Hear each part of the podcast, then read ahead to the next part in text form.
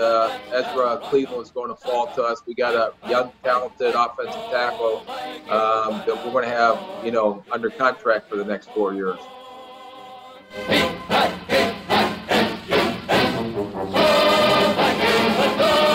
General Manager Rick Spielman, indeed, Ezra Cleveland out of Boise State is a far cheaper option than Trent Williams was. He would have cost about $12 million, and you're probably figuring out how to clear Riley Reiff or Anthony Harris out of there. For now, the Vikings have both of those guys, but they don't have Trent Williams. And the San Francisco 49ers, who are the Vikings on steroids with the way they like to play offense, zone block run, pound the block, and then play action. Well, they they got Trent Williams. They wanted him bad too. He goes back to uh, the Shanahan coaching tree where he was in Washington, where he was with Kirk Cousins for three years, seven-time Pro Bowlers. So perhaps the biggest story of the Vikings draft is what they didn't get that they were trying to get, but of course couldn't agree on. Paul Allen, voice of the Vikings, earlier on his show in Minneapolis today said, uh, I mean, it was looking 50 50, if not better, for the Vikings on Friday afternoon on on day two of the draft, and uh, just just couldn't quite happen. But they wanted him, and perhaps Trent Williams was choosing the Niners over the Vikings in the final in the final outcome there. But Rick Spielman would not give us too many more hints as to what happened besides that. But I tell you another guy who was on the radio in Minnesota and is a lot. Ben Leber, the South Dakota Sports Hall of Famer, Viking linebacker from 06 to 2010, has been with the Vikings Entertainment Network, including on the radio during the games you hear Sundays on KWSN now for several years, and a pretty adept draft analyst as well, since he goes all over the country on Fox Sports and FS1. So Ben joins us on the Tires, Tires, Tires fan line. Ben, uh, it was a cheaper option, but was it a better option in the long run to get uh, Ezra Cleveland – and deal with that instead of Trent Williams and deal with him. And good afternoon. Well, good afternoon to you as well. Um, you know, I think I think the the key phrase there in that question was long term. Is it the best long term solution to go with Ezra Cleveland? Yeah, probably. You know, that's that's the way I look at it. Uh, it it's two different two different scenarios. If you are looking at the complete short term this year, next year, I think you go with the the veteran that's not going to need a ton of of reps to get ready. And yes, he did sit out last year, and yes, he's been banged up, and I know that there's some red flags there, but you know he's he's Pro Bowl ready. You know he has that that caliber in him. Uh, he has that potential. I think his muscle memory is going to come back much faster than a guy like Ezra Cleveland, who has to now learn what that muscle memory is. He's got to develop that the NFL muscle memory. You know, he's so conditioned right now to see the speed of college football, and he's not going to get any OTA reps. He's not going to get any mini camp reps. We're going to be it's going to be curious to see how many training camp reps he gets. So if you're asking me in the short term, was it a success and was the right thing? I don't think so. I think going after the veteran was was the made more sense. Now, if you're looking at years beyond, uh, you know, even next year and years past, then yeah, I, I would say that Ezra is going to develop into a heck of a player. And if they think that he has the same attributes and the same mental makeup and physical makeup as Brian O'Neill, well, he's been a home run so far. So yeah, I, I think that uh, he has the potential as well. What have you seen, if anything, Ben, on Ezra Cleveland out of Boise State? You know, I at least have the ability to watch, um, you know, actual games and and not just highlight clips off of YouTube and stuff. And so I've had a chance to watch him a little bit. You know, see see how he puts together strings of plays, series of plays. Um, you know, to me, I think he he does have some work to do. I think he's he again, like Brian O'Neill's, kind of light. Um, I'm curious to see how he's going to handle some of the the power rush stuff, which is always a big thing for a lot of linemen coming out of college. They just don't understand the strength of some of these guys and how they can leverage their bodies and use their long arms. I mean, think about a, a Danielle Hunter now going against him in practice, and that he, he just has no idea what these guys can do with their bodies and how they how powerful they can be. So he's he's got to get better with that. I, I think there are times where he does let people into his chest a little bit too much. I mean, not just with the power rush. I'm saying even just with a long arm. I'm even just even stabbing at his chest. I think sometimes he's not as quick to the to the point of attack. Um, but other than that, he's got great athleticism. Um, he can move really well in space. I do think that he hand fights really well. That uh, if a guy gets into his chest, he's able to knock his hands down and reestablish himself, and that's part of the battle. You're not going to win every single point of attack battle uh, in 70 snaps a game, but how do you recover? You know, how do you, do you panic in those situations? And the good thing is he doesn't panic. You know, he he handles himself really well when he's battling out there. So th- there's a lot of there's a lot of things to like about him. It's uh, the biggest one for me is just is just weight. You know, just getting his weight up and learning how to anchor down a little bit. He's Ben Leber. You hear him on the Vikings radio network and the South Dakota Sports Hall of Famer here on Sports Talk with Craig and John on Fox Sports 98.1, AM 1230, and KWSN.com. With everything that has happened over the weekend with the draft, the signing of the undrafted free agents, is there still room for Everson Griffen maybe to come back as a Viking? oh boy, uh, I hope so. You know, I, I think you know we've even talked about before just what what I feel on, that Everson brings to the table. Uh, not so much just him getting after the passer and being a three down defensive end. It's it's more than that. I, I look at this defense and I do worry a little bit about who's going to be the emotional engine and every team needs one, whether they want to believe it or not. You you need your guys to fill certain roles, and we have a bunch of guys that fill that lead by example role, and that's great. I mean, shoot, I, I fell in that same category. You know, I wasn't a super vocal guy.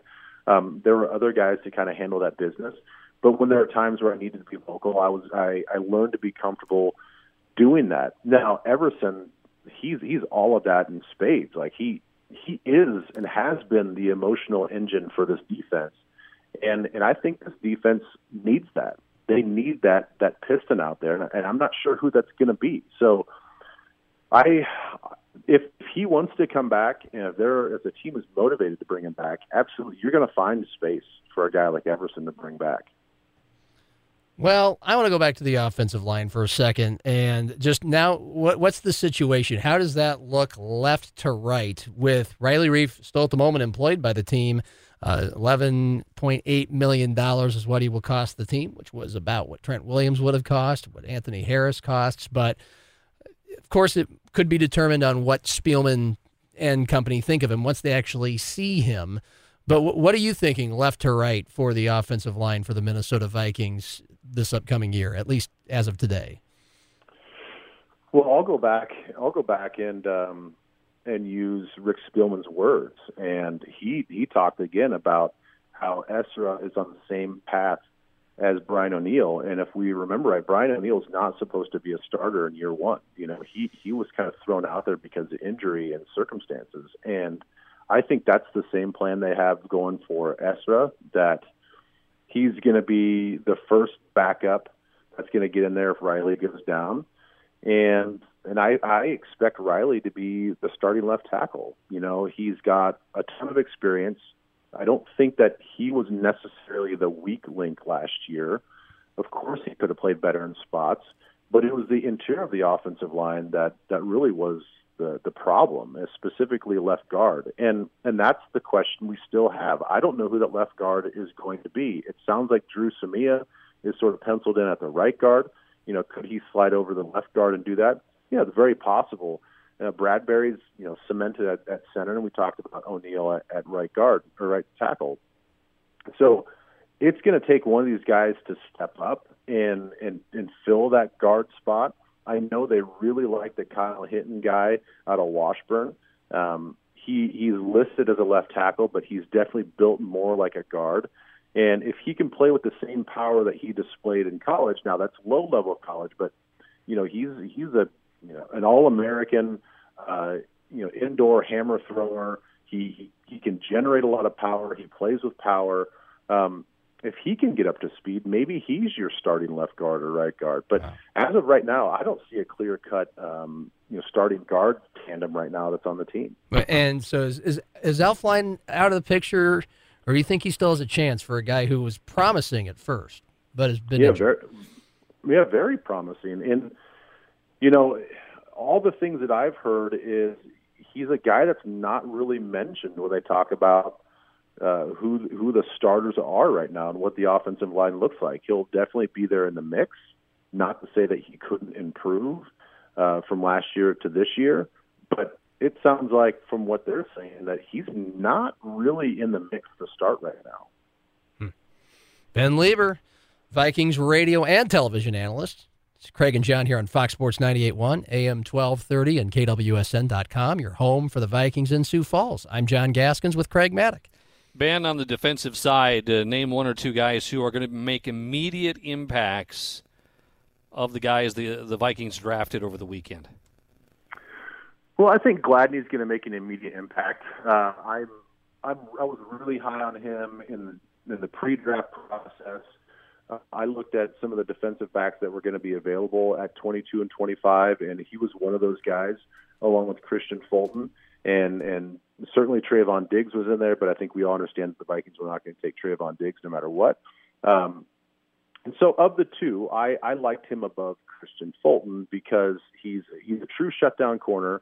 He shadowed the number one receiver on every Big 12 team, and, and he's totally capable of going right to left and playing in the slot as well. So his versatility, his tenacity, and all the skill sets think that uh, I think that he'll be an immediate impact player uh, for this team. Uh, I also like James Lynch, the the defensive tackle slash lineman out of Baylor.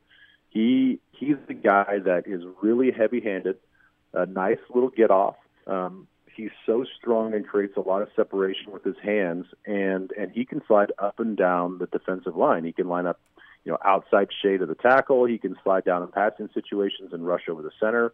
So he he is a, a really versatile guy that I think people are really going to enjoy.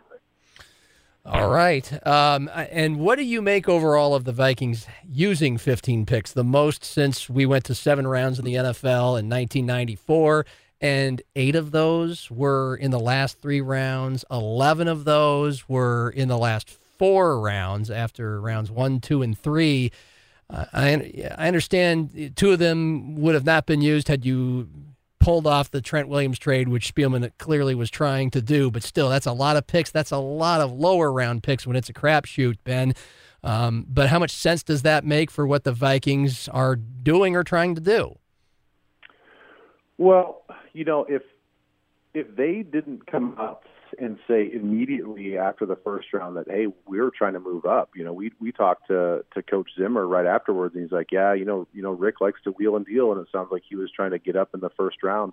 And once he said that it made me feel a little bit better because i i thought the approach should have been like let's be aggressive. Uh, you know i'd be happy if we came out with eight or nine picks in this draft and and that's it. As long as you you know used it the right way and moved up and really really really targeted guys the guys that you wanted and got those guys. Um, and it sounds like they did you know so it's kind of like it's kind of like anything else in life. Show me the effort. If you if you give me the effort i can live with the results. And it sounds like the effort was there to be aggressive and the effort was there to go out and get their guys. And sometimes it didn't always work so the fact that there there were times the way the draft laid out that you could move back and still get your guy, and it sounds like that's what happened with Gladney. It was like, all right, if if we're going to be in the situation, nobody's going to trade up with us, and we can still ta- now target the corner that we want, and we think that he's going to fall down here. Let's trade back and require some more picks. So then it just became smart. All right, if they're not going to play ball with us, let's let's create our own opportunities. And so I thought it was a smart draft, and yeah, it's it's a ton of picks, um, but it it at least addressed a lot of needs, and uh, and I think they got a lot of high quality guys in the spots they got them. Any more for Ben Craig? No, I just uh, I'm hoping uh, the challenge now, getting everybody in their own OTAs and doing it virtually. That that's going to be the toughest thing for teams, isn't it, Ben? Yeah, it is, and I think that's the toughest part. Is now if if I if I step outside of my my Vikings world and and I said I'm going to fly to Las Vegas and I'm going to put down money on what I think is going to be an eventual Super Bowl champion. I'm going to look at veteran teams that have good quarterback play. And I think for 2020, given the fact that we're not going to have OTAs, we're not going to have an off season, these guys aren't going to develop in the in the few practices they have. I'm going to go with the the experienced teams are going to come out of the gate and perform the best. Now, could the younger teams catch up? Absolutely. But we've all seen what happens when if you have a bad first third of the season, that that can completely derail you the rest of the season, no matter what your talent is, just because the attitudes are bad. Um, you know, guys are frustrated, and you don't have the same approach into every game. And the Vikings now sort of fall into that category where they've got a really young team, and they're going to count on a lot of young guys to contribute in a big way. So, you know, how does that look? It, it doesn't look great, maybe not for 2020, but um, and, and this is all just me speculating, obviously. But again, I would go with with more of a veteran team, and, and these all these young guys are going to need as many reps as possible. And I don't know if they're going to adjust some of the CBA rules are going to to allow more hours on the practice field during training camp just to kind of play catch up. If that's the case, then, uh, then I think it, it, it evens out a little bit more. Yeah. Uh, somebody's mentioned today, I think it was on the Rome show, uh, it might have been Charles Robinson, that they're looking to start training camp in July if possible for all these teams. What would you think of that idea as a former player? If the unions approve this, of course. Yeah, I think if they do it in a smart way, you know, if they if they basically if they start, let's say, uh, the last the last two weeks of July, and that and that really becomes your OTAs and your and your extended yeah. acclimation period because they they already have to have a few days of acclimation days. If those become your acclimation days and it's just helmets and and no shoulder pads and you're out there and you're just installing offense and defense and kind of going through the paces, I, I'm fine with that. And I think the players, yeah, they probably had vacation time and set in there, but for the most part, everybody's kind of scrapped vacation plans anyway. Yeah. And uh, if if that's the case, I, I would say, all right, guys, this is a one-time deal. Let's sign this amendment to the CBA. Let's get in, let's get into practice. Let's do this thing um, because this off season, NFL off season is really long, and and I there was all even at, even though I hated training camp, there was a time where I was like, let's just go, let's let's, hmm. let's get in, let's get in there, let's get to work. And I imagine a lot of these vets are like, all right, let's let's get to work and let's build this thing.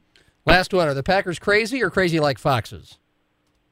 Uh, we'll see. I guess I think they're crazy, but um, you know, I they they could all laugh at us here in three or four years, but um, you know, I just I don't see that of Jordan Love, maybe what they see, and I think they are sitting on a bigger bomb that is Aaron Rodgers than than they probably realize. And I don't see Rodgers playing nice. I, I don't. I, I think Favre and Rodgers had their disputes, but I think Favre was much uh, just a different personality, and I think he just kind of rolled with it and um, he didn't cause the stir as much as, as I think Rodgers could. So they they got to be careful with how they handle this thing because he Rodgers can't be happy, and we already have seen and heard and all the rumors and stuff anyway. When yeah. Rodgers felt like hit, the the control was taken out of his hands a little bit when Lafleur got there. Now it's really apparent that they want to move on from him here mm-hmm. pretty pretty soon, and so I don't think it's going to work out that well. Aaron Rodgers, Vikings purple, 2022, a la Favre in 09. How do you like that? I know, I know, I know. Everybody's been talking about that. Um, shoot, man, if, if he's done, if he if he's playing at a high level still, uh, and we and we need a quarterback at that at that point in time, then then why not? Gotta but, be fun. it'd be fun. It'd be fun. Ben, thank you so much. Appreciate it as always. Thanks, no man. problem, guys at as always at Nacho Leber on Twitter, uh, and we'll have our thoughts on this. Plus, Mark Ovenden on the local products, three from South Dakota State, one from Augie, with an interesting uh, repetition of history. And Mark spoke with one of the Jackrabbits that were selected. What did he get out of the conversation with Christian Rozeboom, who goes to L.A on Craig and John, Fox Sports 98.1, AM 1230, KWSN.com. Did you miss one of the awesome discussions or compelling interviews? Hear them back by going to KWSN.com. Click on podcasts. It's easy and available anytime. KWSN.com. Click on podcast.